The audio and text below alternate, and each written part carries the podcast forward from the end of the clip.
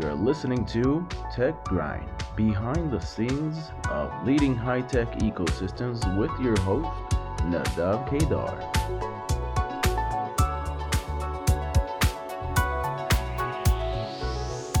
Hey everyone, and thanks for joining us on Tech Grind. You know, tech ecosystems around the world right now are growing at unprecedented rates. Within that, we hear a lot about the entrepreneurial side of different tech ecosystems, but what about the investor side? What are the challenges they face? Why is understanding the investor mindset crucial for any entrepreneur? On Tech Grind today, we have an amazing guest, Avishai Segal. He is the managing partner of Exponential Growth Partners, a boutique business consulting and private placement agency with many years of experience. Exponential Growth Partners helps develop ecosystems around the globe by raising money for venture capital firms, accelerators, and incubators. I want to take a moment and say thank you to our listeners of this fresh podcast. It's our first episode, and we hope you enjoy.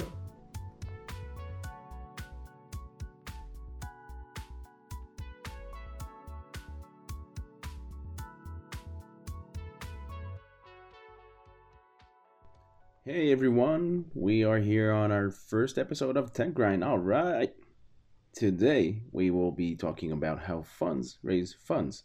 We hear about startups raising funds and ever-growing round sizes. Structurally, most of those are enabled by venture capital funds and private equity. But those funds, they also need to raise money, just like any entrepreneur. That general partner you just pitched to be your lead investor? Her situation is quite similar to that of an entrepreneur. So a quick review on what we have today. We have 3 parts to our talk. In part 1, the journey, we get to know our guest on a personal level, how he or she grew to where they are today. And in part 2, the beehive, we understand the challenges of the surrounding business environment. Part 3, that's the Superman moment, how everything gets solved. Thank you for having me, Nadav. Great to have you here. So I'll let Avishai say a few words about him and what he does in his company, and then we'll dive into what we call the journey of how he got here. After that, we'll have part 2 of the beehive, which is the ecosystem around what he does, and then we'll talk about, in part 3, the Superman moment, which is where this all comes together. So, Avishai, the stage is yours. Okay, thank you. Thank you for giving me the stage to talk about myself. So, hi guys, some of you already know me. I'm managing partner of Exponential Growth Partners. We're a business consulting and private placement agency. That means that we help venture capital and private equity funds raise funds, accelerators and incubators, and some other type of deals such as mining operations, lithium, gold, diamonds, and the likes. We work globally. We're based both in Tel Aviv as well as Cape Town, South Africa. And today we'll be talking about what it is, you know, for fund managers to raise funds. Before the journey, please. I want our crowd to get a quick option to get to know you a bit better before we dive in. I want to ask you 3 quick questions. By all means. Okay. So first one is, do you have a book, series, or maybe podcast that you usually hear, something that you like? Yeah, of course. So first of all, my new favorite podcast would be this one. That's for sure. I'll be tuning in, so don't you forget to tune in as well. One of my new favorite podcasts is actually Halo Bashes. It talks a lot about options. It talks about convertible bonds, convertible notes, and the likes of very interesting stuff. Even if you're, entrepreneurs that are raising funds for your startup or as a fund or whichever, and you're interested in understanding it better, especially if you want to know how to apply these rules into your fundraising process, to enjoy better equity in your business, then you should definitely tune in. In terms of series, well, I'm finally watching Peaky Blinders after so many years that it's been around.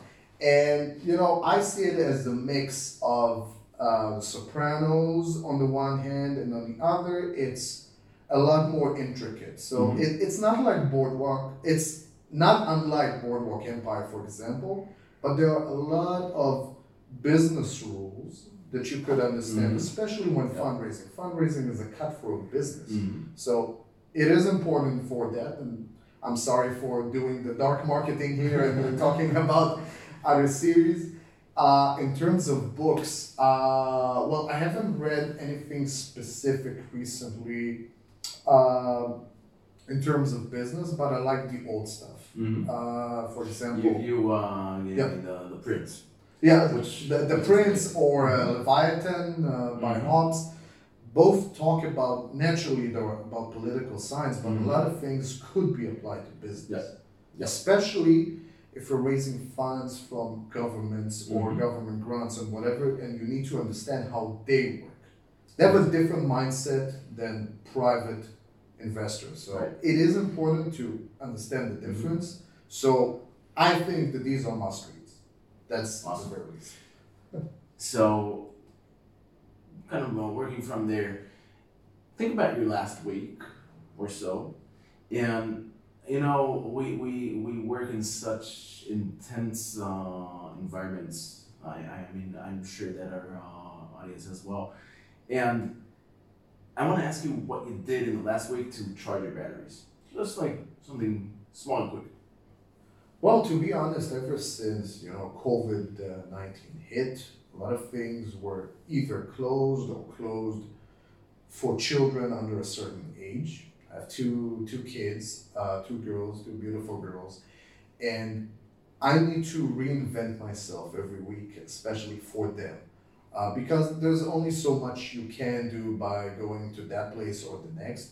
You need to, you know, be innovative in the way you entertain them. And by the way, if you're able to entertain children and explain mm-hmm. stuff to them well, you'd be able to explain everything to anyone, everywhere, at any given time. That's for sure. For example, we did a lot of like science experiments, you know, adding baking soda and vinegar and create like a volcano and adding stuff like that. Yeah. Or I remember that from childhood in the US.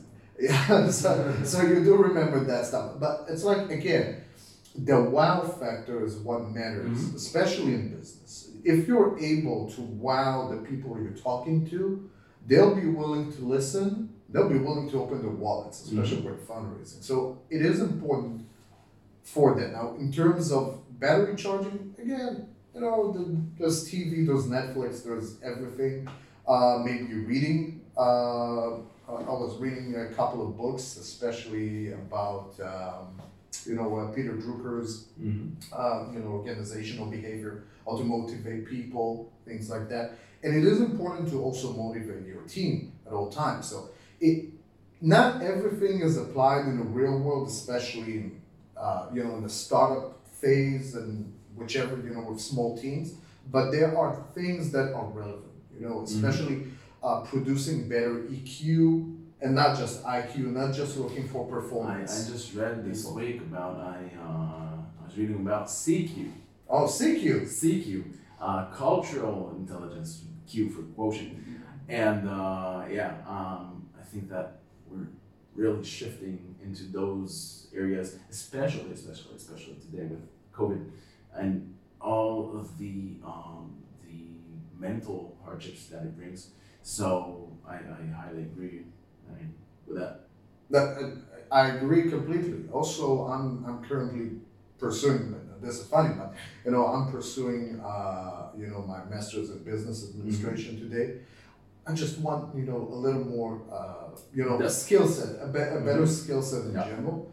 And I'm doing an international MBA, mm-hmm. so I'm working with people from different cultures. We have people who came all the way from Latin America, from Brazil and Argentina, we have people from Hungary, we have people from France, the States, Britain, Australia, mm-hmm. And India, and China even. So each and every one has a different mindset, but they're trying to work together as a team. And it's amazing to see that kind of,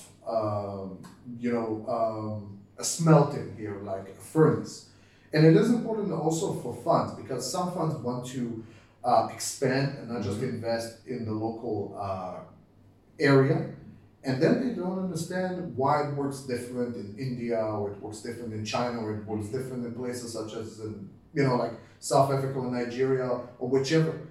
But the reason is not everyone is the same. And unless people grew up in the West or have, Western culture to some degree, studied, at Harvard or whatever, they won't be able to understand you the same way you expect them to understand you, especially for Americans or Israel. I completely understand what you mean, because, again, from that article reading, they said something really great, that we all take culture as this truth that is around us, and then we bump into someone who has another truth, and we're both right.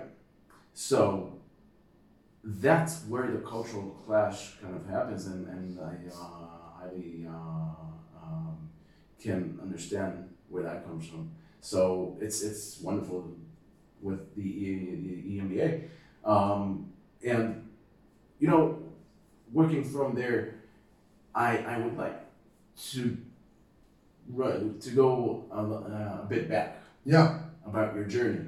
Let's talk a bit about how you got to where you are today. Oh, wow. That would be a doozy. Okay, so let's start with the time machine. Okay, so I grew up in a merchant family. My late grandfather was a merchant. My uncle was a merchant for years. My father was a merchant for years. So I grew up with a mindset of understanding, haggling, bargaining, and understanding people's feelings when conducting business. And when you do business,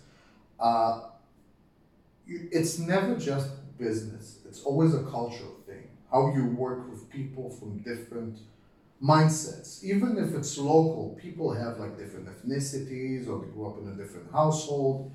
And it is important for you as a businessman to understand it. So I spent the bulk of my, my years, I'm still relatively young, but I've spent the bulk of my years trying to understand people better. I always found, I'm trying to. Mm-hmm. I'm trying to be. That's for sure. Especially now with COVID, and you barely see anyone. You barely meet people and shake hands. But generally speaking, yes. So, and I was always fascinated with cultures that were different to mine. I spent years reading books about the Far East, and people who had experience in the Far East, mostly from people who were Westerners, but had, a lot of clashes with cultures in the East.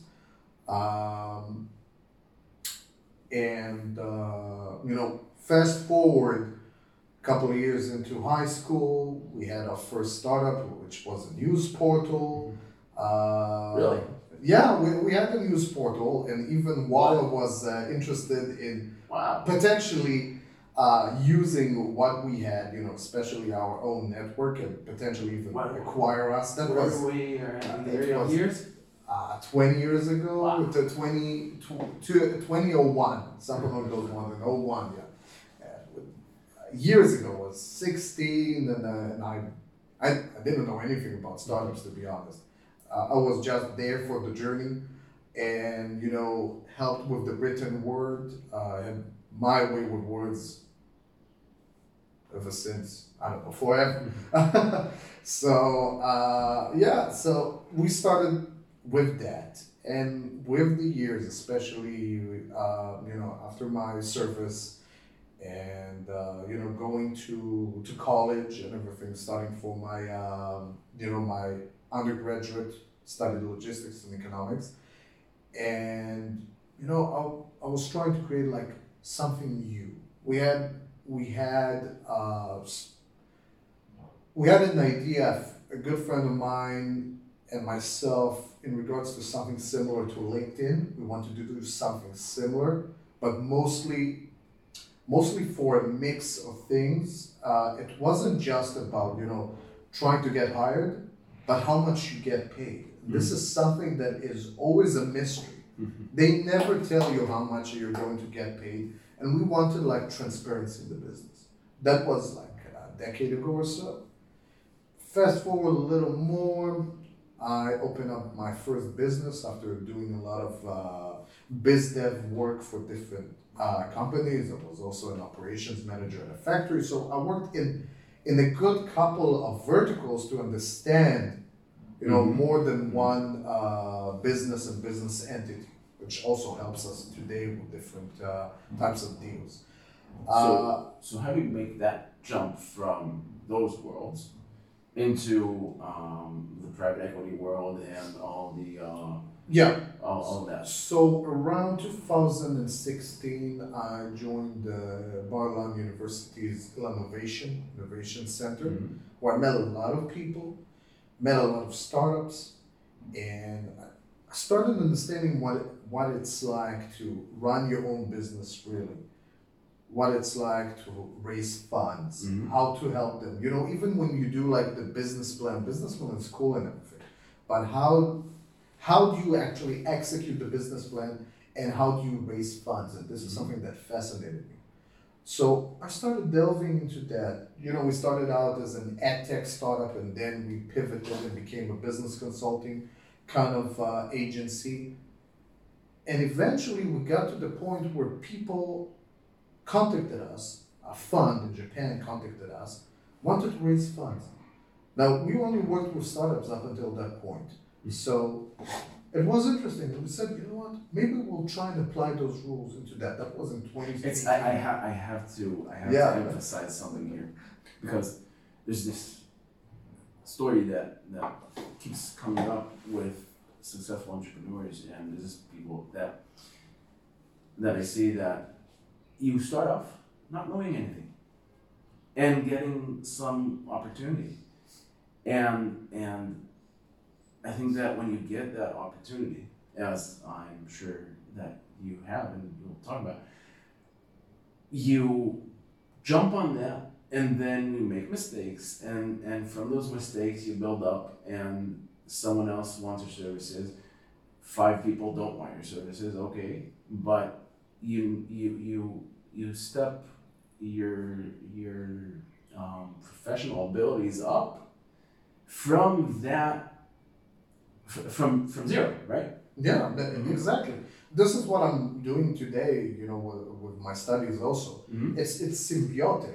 It's the studies help me with my business helps me with my studies. Mm-hmm. So every day you learn something new. And it doesn't matter what you think and how successful. You could be more successful or you could just work smarter. The mm-hmm. point is never to work hard, but work smart. Even as a startup,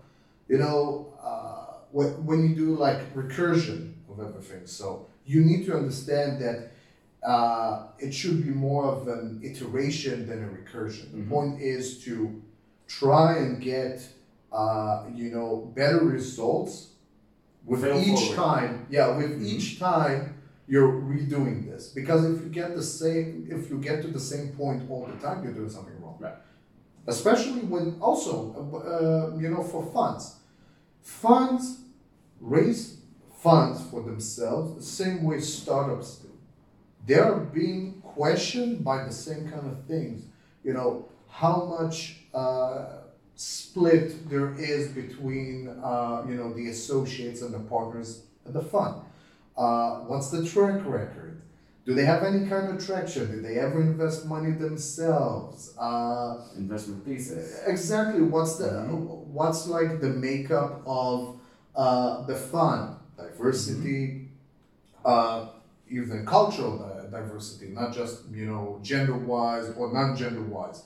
Also, what type of people do they have? Is it just operational kind of people, or is it investment experts? Mm-hmm. So you do need the business majors on the one hand, mm-hmm. and you do need the technological experts on board.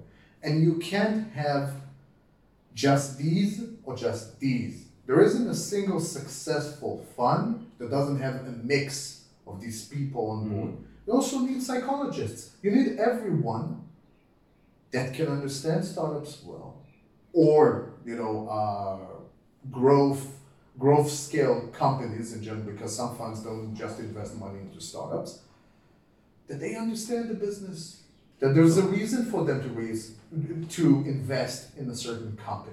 So, I mean, from what I know from the startup side, you always have to, you must have this equilibrium between tech and business. When a startup doesn't have one of those, nothing can happen. Exactly. So if I understand correctly, you say that that's the same thing exactly for raising funds for a fund. Pretty much, yes. That certain equilibrium, and this is something that I also shared. There's a good analysis by Blue Future Partners. It's a German funds of funds, and they're pretty new in the business, but they have a good portfolio. The funds portfolio is the product. That's the track record. That's the traction. Mm-hmm. So even startups looking for certain fund, look at the track record of that fund. Did they ever invest in that kind of startup before? What kind of success do they see? Are they the anchor investors? Are they just like on the bylines and co-investment opportunities? Because it matters. If they're the anchor investor, that means the ones anchoring and pushing forward. So this is something that startups need to understand, that a fund wants to succeed as much as the startups want to succeed. They have their own mindset, and they have even more pressure than the startups because they manage someone else's money. It's not just invested capital, but it's someone else's money. Okay. So we will dive into that in the third part, and it's a fascinating topic. I mean, just before you got here, we had an hour of a conversation just about that, and talking about how much we can say about all those things, but we will dive into that. So just to wrap this part up, I want to hop back to the Japanese fund that you were talking about that hired you to raise funds for them. Let's do like a quick review of how that brought you into the world of fundraising for funds, and then we'll jump to our next section. It was really weird because up until that point, we didn't touch things like private placement memoranda or limited partnership agreements, subscription agreements, or term sheets in that kind of way. Even them have their own term sheets from investors. So they do the same things the startups do in general when they fundraise. They need to find the right team that can raise the funds for the fund, manage that money, and find relevant portfolio companies for the fund to succeed. They won't be able to raise funds for second fund if they don't have any success with these portfolio companies. Same thing goes to startups. They also have milestones. They have to reach a certain milestone before they may raise more money for the fund. Some of them are, like a green venture kind of fund. They keep raising money for the fund perpetually, usually impact funds. But others are there for the next 5, 7, 10 years. Afterwards, they need to raise money again. And they try to draw the same investors on board as well. So when we were hired to raise funds for the Japanese fund, they were a first-time fund. They never raised funds before. They had no track record investing. So it's a first-time fund, and you as first-timers, that's fascinating. Mm-hmm. Yeah, and it took us like 18 months to even get the first term sheets. Yes, especially for first-time funds, and this is something that first-time managers need to understand. Yeah. May take you 18 to 24 months to actually raise the funds. Even with larger funds, we have clients that are like, second, third, fourth-time funds. They too are unable to close immediately. And that's fine. That's fine. That doesn't mean anything about you as a fund. Okay? Investors are looking for winners. Okay? The winners are usually GPs, general partners, that they deem worthy of their money. So You see oversubscription for funds such as Sequoia and whichever. Why? Because they produce winners, and this is like their 10th or 11th or 20th fund or whichever. Mm-hmm. If it's a second or third time fund, even if you have LPs on board that want to invest money limited in partners. Yeah, the limited partners, exactly. It still may take time until you close that round. Why? Different reasons. Those LPs invest in other funds as well, not just you. And maybe portfolio companies are nice, but I want to see more X's. Maybe they don't want to see an average of 5X. Maybe they want to see 12X, 15X, or 20X. They want to see like, I don't know, like 10 unicorns on your portfolio. And if you only have two, it's problematic. Same goes for a startup. It's very, very similar. And it was an amazing journey. We've been doing it for the past almost 4 years now. Wow. So we have a lot more to talk about in that area. Thank you, Avishai, for this fascinating walkthrough of how you got where you are today. In the next part, we will go into the ecosystem surrounding Exponential Growth Partners. Stay tuned.